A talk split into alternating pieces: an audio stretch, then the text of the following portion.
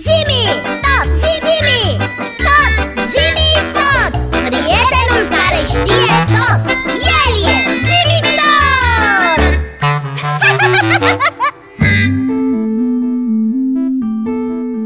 Bici, Da, m-am uitat din nou în mailul lui Zimi Tot și am observat că mai mulți copii îl rugau să le vorbească despre stele Și m-am gândit că astăzi să lăsăm pe Zimi Tot să le răspundă și lor Că nouă ne-a tot vorbit. Ești de acord?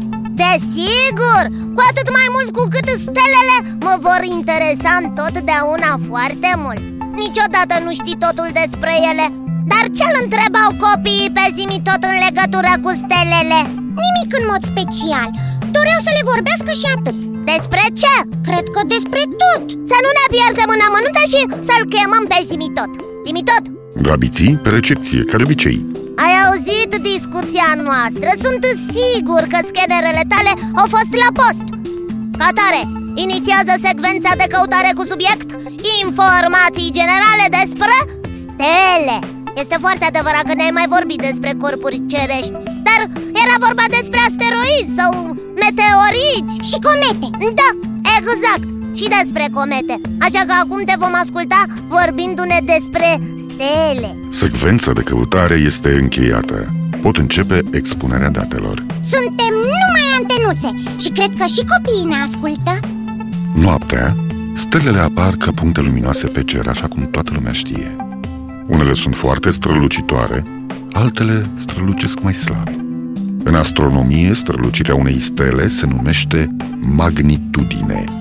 Stelele strălucitoare au o magnitudine mai mică decât zero.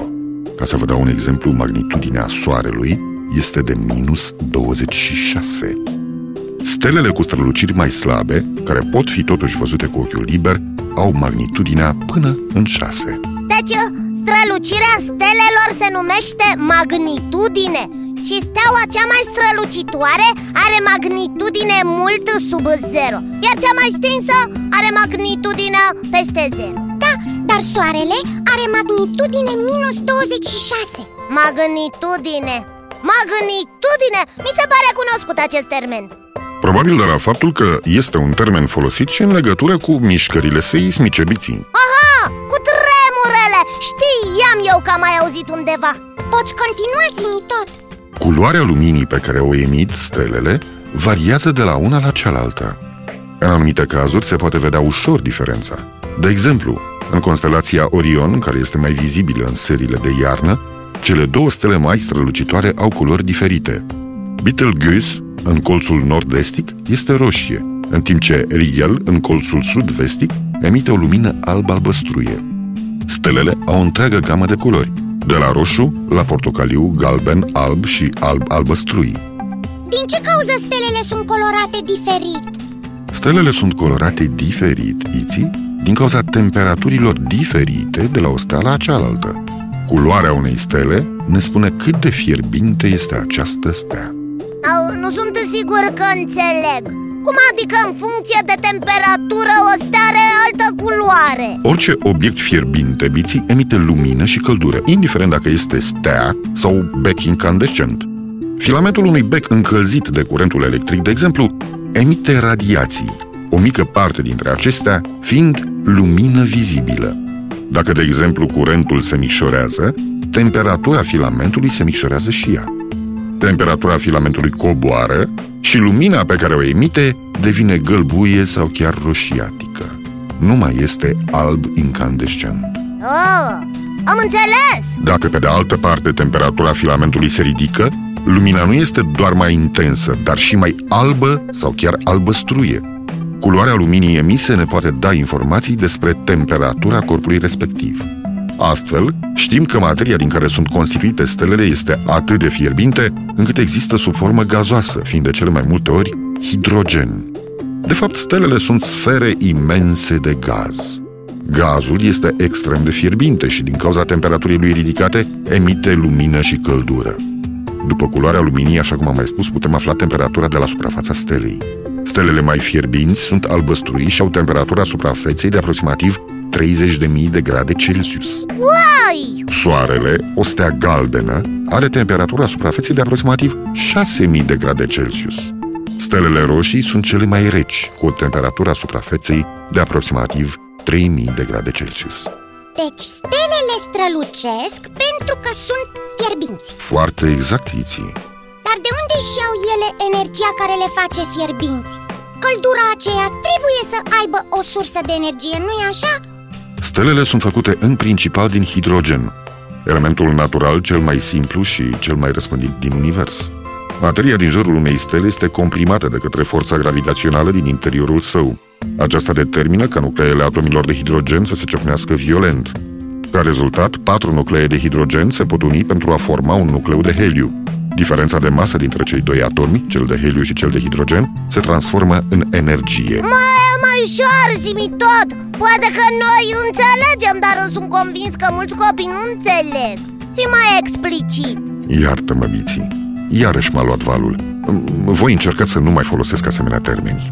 mm, Nu-i nimic Poți continua Soarele este tot o stea oh, Așa, am înțeles Ai înțeles bine, Biții. Când se va stinge soarele?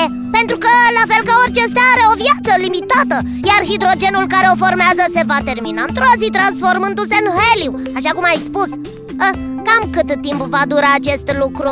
Este vorba de un calcul simplu, Biții. Cunoscând cantitatea de hidrogen de pe Soare și viteza lui de consumare, ajungem la concluzia că din momentul formării lui, Soarele poate străluci aproximativ 10 miliarde de ani.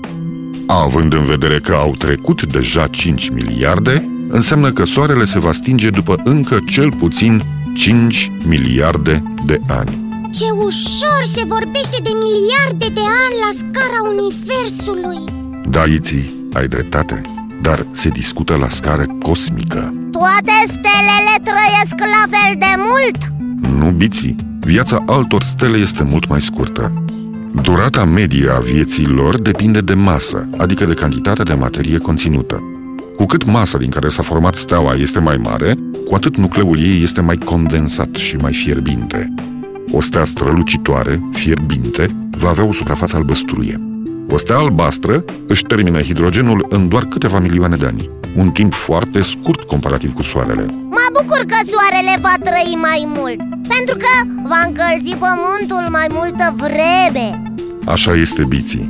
Soarele mai are energie pentru încă foarte mulți ani de acum încolo. Însă acumulatorii mei nu.